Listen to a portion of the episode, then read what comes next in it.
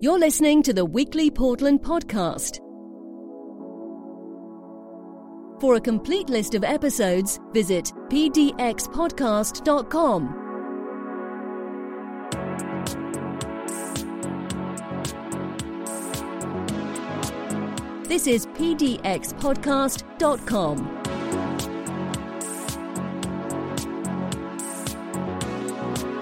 And now for your host, Gregory Day.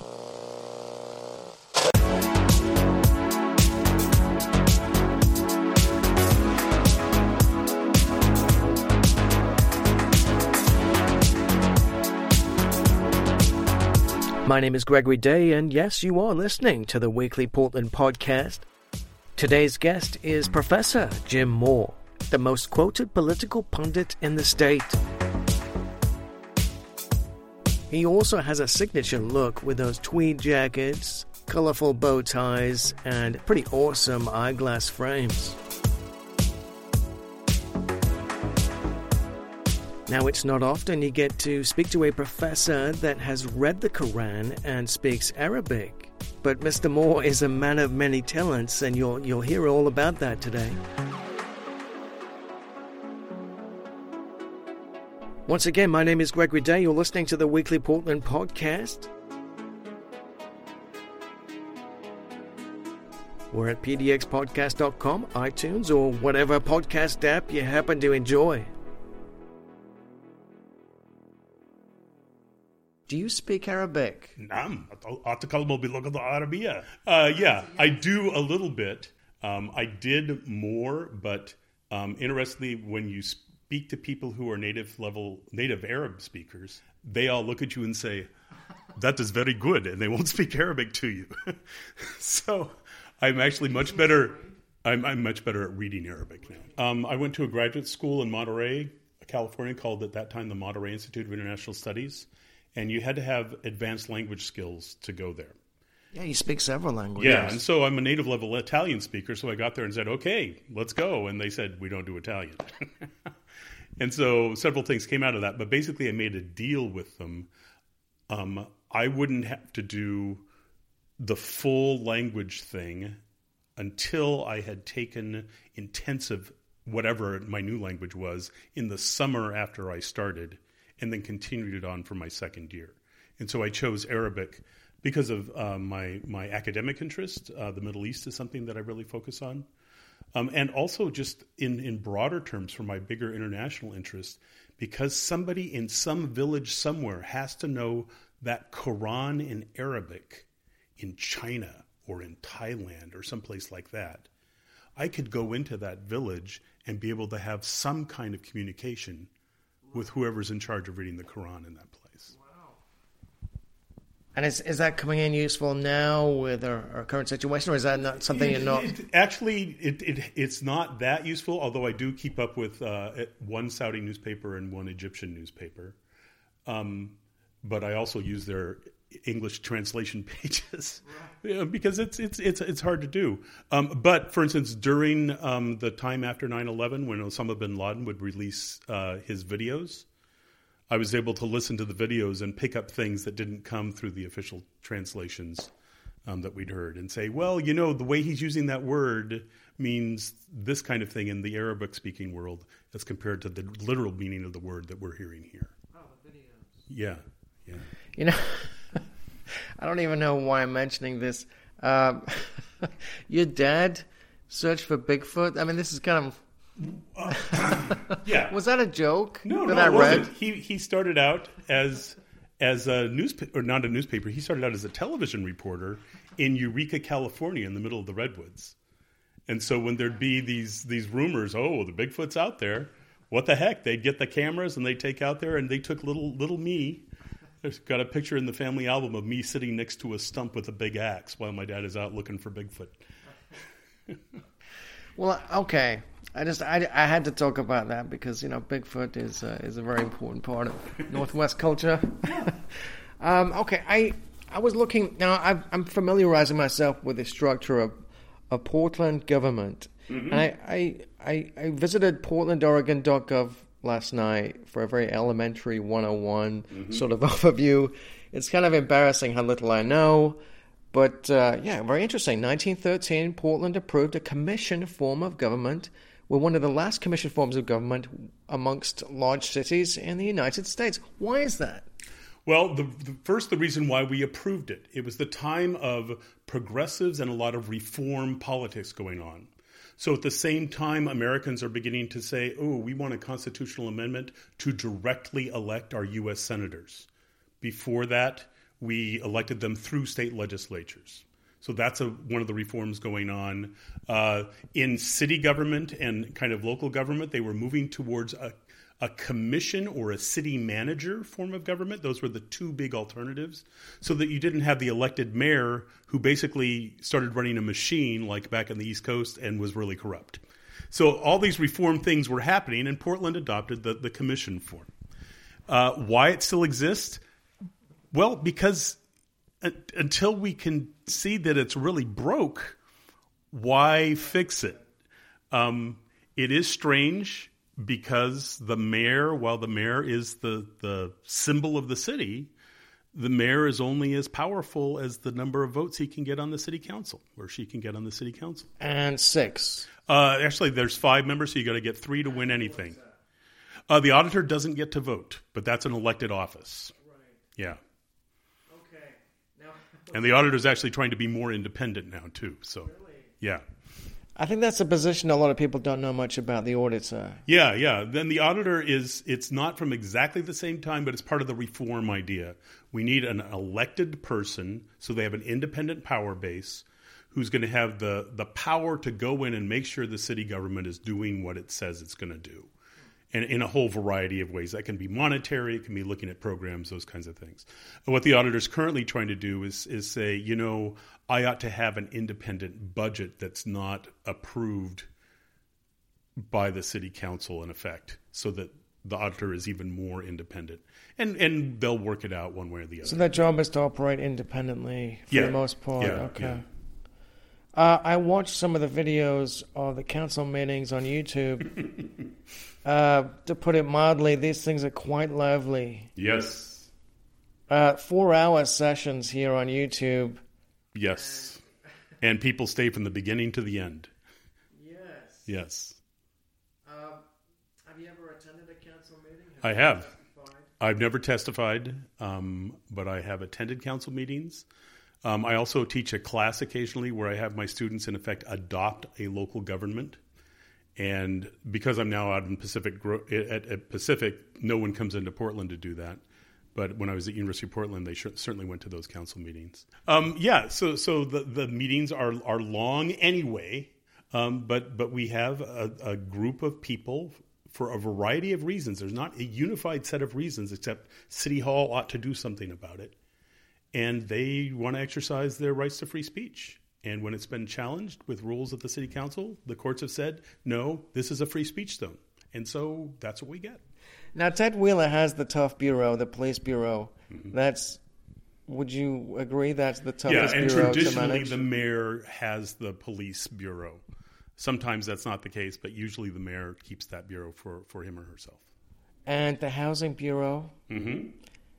the PDC. Mhm. He's in charge of the PDC. Yeah, the PDC is a semi-independent thing, but yeah, it's connected into the city hall, and so yeah. And he's a liaison? What does that mean, a liaison to Travel Portland?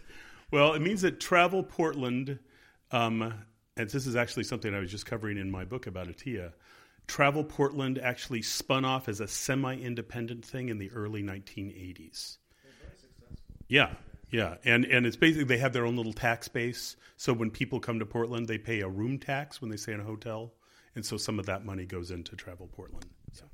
I saw their ad by Wieden+Kennedy that they put out in Japan. Have Mm-hmm. you seen this thing? It's remarkable. They've done a great job. Yeah, yeah. Uh, and I spoke to uh, Mitsu Yamazaki at the PDC, and Portland is now apparently, according to him, more in the news than New York City in Japan, Mm-hmm. and that a lot of that is due to Travel Portland. A lot of that is due to Travel Portland, and it echoes exactly what was happening 30 plus years ago. I've got stacks of things I just picked up from Yeah, uh, there was a guy named Tom Kennedy who was for for my book. He was the director of economic development for the state in 1985 and 1986, the last two years of Atiyeh's term. But he first started working in that big time for the, in effect, grandparent of Travel Portland in 1981.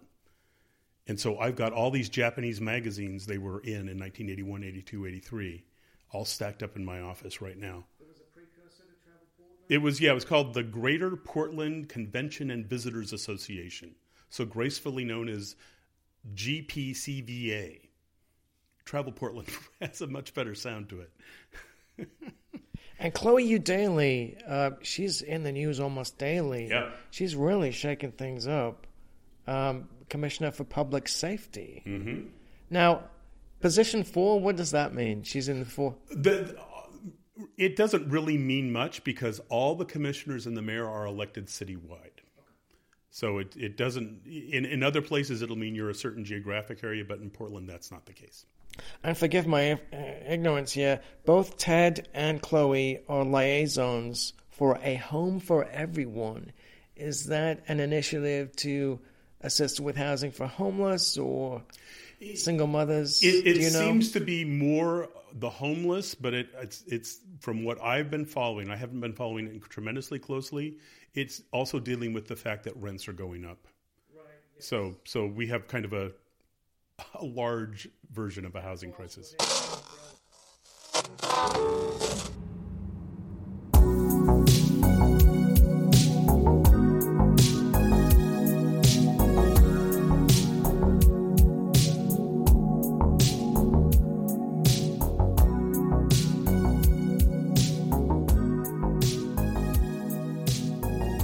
Tell you about how my analysis works. I will go give talks to Republicans and Democrats, and I will inevitably hear at both places that some high placed Republican or Democrat didn't want me to speak because I was too much the other way. So that says to me I'm doing it exactly right. I also have my own students who will graduate and come back and they'll say, Wow, it was so great to have you because you were the only one who really understood us really far left types. And other students will come back and say, It was great to have you as a teacher because you were the only one that really understood us far right types. Which says to me, I'm doing exactly right. exactly the right thing.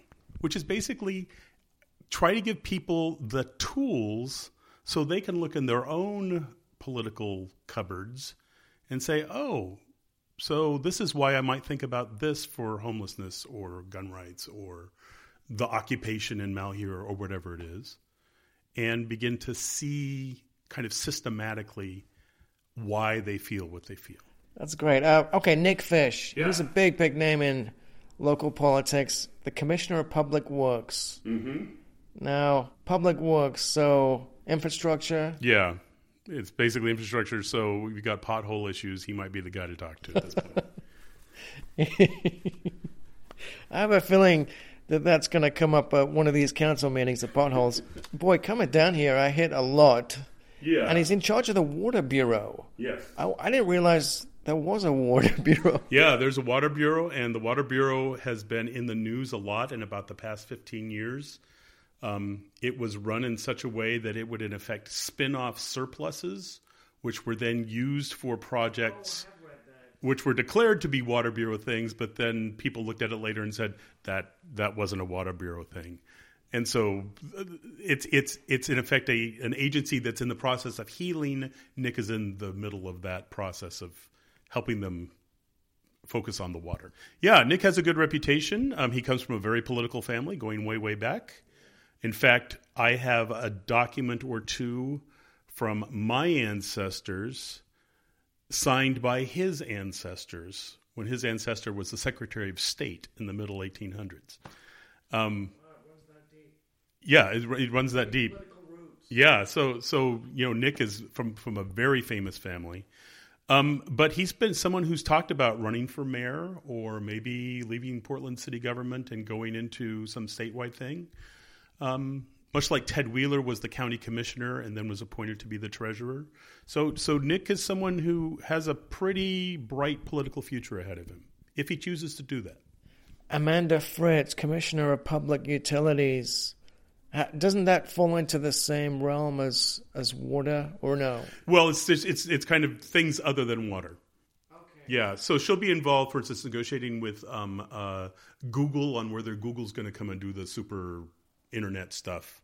A, a lot of those kinds of things. And the Bureau of Parks and Rec. Yeah, That's a fun bureau, right? That's a fun bureau. It's a fun bureau. Um, it's it's a bureau that people pay a lot of attention to because Portlanders love their parks. Um, but the biggest issue they have is what are you going to do with the dogs? oh, right. You know, leashes, not leashes, special dog parks. That's what gets people really going on those. They'll be at the council meeting, that's for sure. Yeah. Okay, Dan Saltzman, Commissioner of Public Affairs, Bureau of Transportation. Now, the Max, the Max line, is he involved with? He's involved with it, but Max is run by TriMet, and TriMet is a separate agency. It's not connected to the city. Is that pseudo political? Yeah, it's definitely political. It's got a it's got a board of directors, it, it, and property taxes are contributed to it. But don't they have to work with the Bureau of Transportation? Yes, exactly. Because because yeah, the the board the PBOT is mainly the streets, um, and so then TriMet has its rights of way and goes through, and so that's going to be the Max and the buses. So there's a lot of really close working, but Saltzman isn't in charge of the Max and the buses. That's a separate agency. And the auditor, Mary Hull Caballero. Mm-hmm. I don't know much about her. She is um, really thinking about what the auditor really ought to do. Um, you know, as we, we started out this conversation, the auditor is is elected independently, has an independent power base, and what should the auditor be doing in the 21st century? Um, I think what's happened is she has seen enough things like um, the Water Bureau fiascos over billing. Um, she's seen, uh, you know, the things that dominated for much of the past seven to ten years. Um, issues with the police bureau, you know, those kinds of things, which we now see in protesters, but it used to be shooting unarmed, uh, mentally ill people, that kind of thing. And she's she sees a role for the auditor, in effect, to be much more activist in helping the city to peg down where problems are and begin to build what solutions are.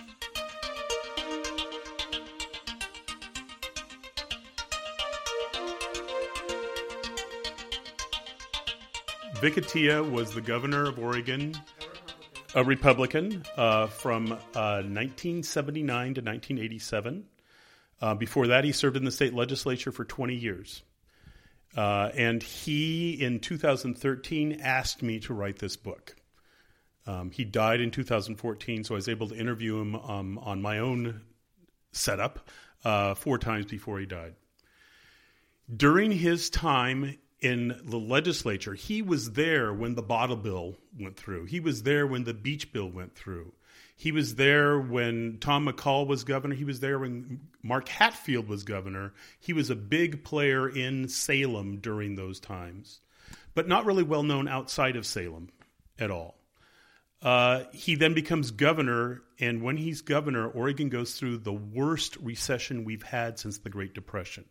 So, what we went through in 2008, 2009 was not as bad at all as what hit in 1982. No, uh, unemployment rates then were higher. Uh, the number of uh, banks that were collapsing was much higher. Um, it was it, it basically reconfigured Oregon's industrial footprint because the timber industry was hit really, really hard.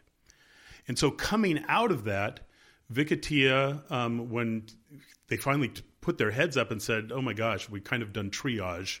So now what do we do?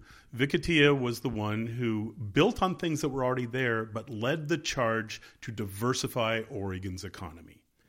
So the economy that we have now, with a big high tech footprint, the economy that is now got the creative classes coming to Portland, that kind of thing, a lot of it can be laid to Vic Atiyeh and what he was was putting into operation. So he did a lot of international trips, trying to get um, especially Japan, East Asia to come and invest here. And so we've got Epson, Japanese company, um, NEC, Japanese company. Those kinds of things were were when he, on his watch and getting that going. Yeah. It's a big part of Oregon history, and people don't really know about him. He never tooted his own horn. Um, he finally decided a biography would be nice, so I guess I get to do the tooting. um, but uh, as I think about it, it, it's become really interesting because as a state, we Oregonians think of ourselves as living in Tom McCall's state. So we're right. we're environmentalists. You, you actually work in a, in a building. I'm actually the director of the Tom McCall Center for Policy Innovation. Uh, my dean at one point said, because on the, my website for that it says Oregon's most famous governor, which he is. And my dean said, Well, since you're working on the Atiyeh book, do you want to have that on there? I said, Well, until I write the book, he probably is going to be Oregon's most famous governor. Maybe Atiyeh will be considered with him when I'm done, but not until then. But but, it, but we live in a, in a world where we think it's Tom McCall's state, but you look at the economy and you look at the way the the state is organized now, in terms of economics, in terms of government and things, it's Vic Atiyeh's state. Vic Atiyeh is the one who, who did a lot of that arranging. Just as when you live in Portland, you're living in a city that was envisioned by Neil Goldschmidt, uh, who was the mayor for a long time and is now persona non grata in Oregon politics. Um, it, it's it's that it's the vision that they put in in place that then continues on, and I think we live in a Vic Atiyeh state. Notice what I just told you. Vic Atiyeh is responsible for all those Democrats coming in here and shifting the state from Republican to Democrat. and I've talked with his close staffers, and they look, they think about it and say, "You're so right. I wish he was alive so he could say, you, you're the one."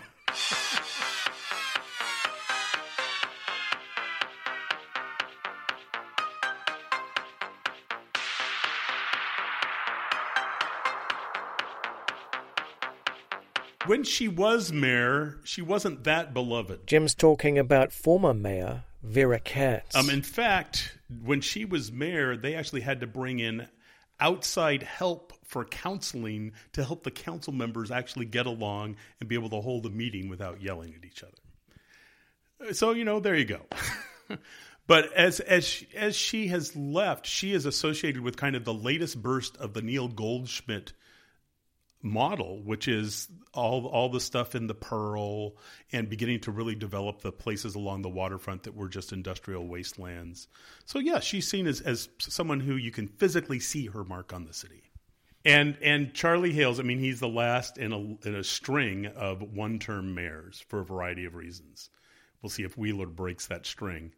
And we're watching Ted Wheeler right now to see if he can do that balancing, that political connection um, in a in a stronger way than Hales was. Well, maybe he needs to to swim in the river a few more times with. Uh, exactly. so I really like the fact that he does that. Yeah, yeah. Um. He is very, you know, a big part of the community.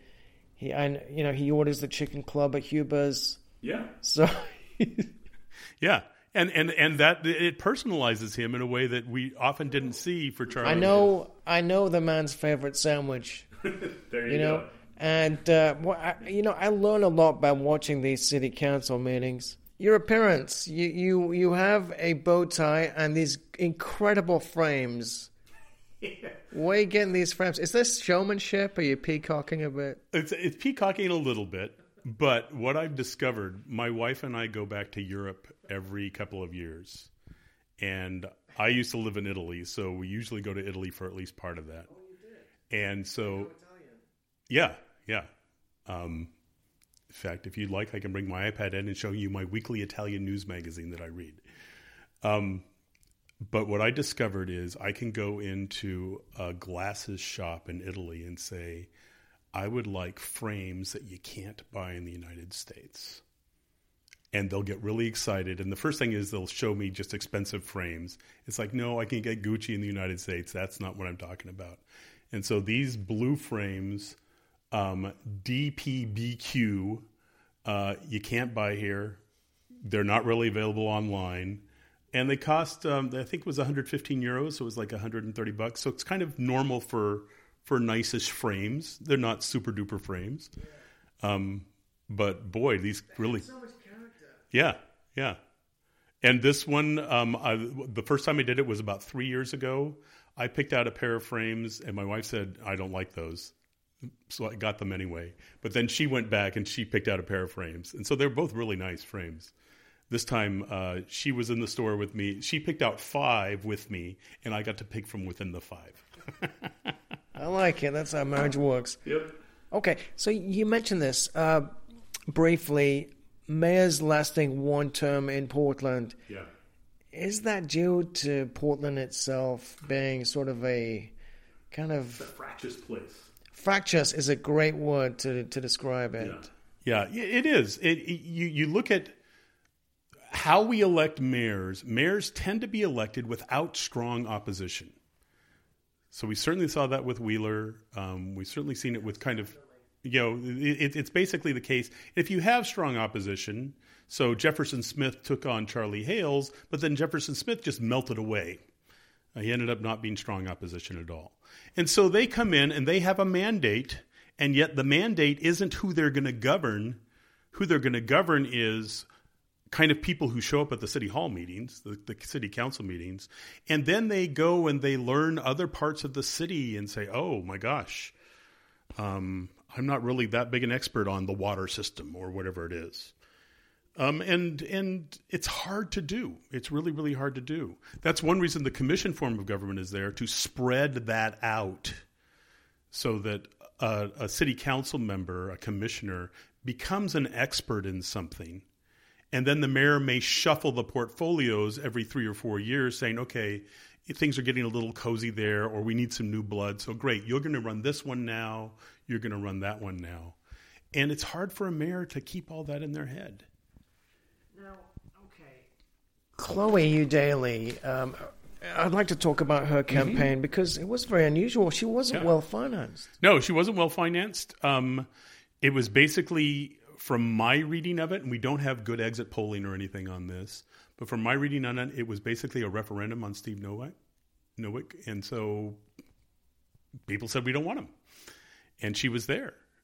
Uh, and and so yeah, she she wasn't very well financed, but she's been paying attention.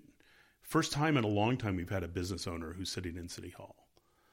Um, yeah, bookstore owner. First time in a long time we've had somebody who's not only just been an activist, but has been kind of effective at moving things in her activism. So raising issues of of, of housing and things like that. Um, and so that shift from that to city council, fascinating to watch. Just fascinating to watch. Jim Moore is a professor at Pacific University in Oregon and is currently writing a biography of Vic Atiyeh, governor of Oregon from 1979 to 1987. Thank you, Jim, and we'll see you next week.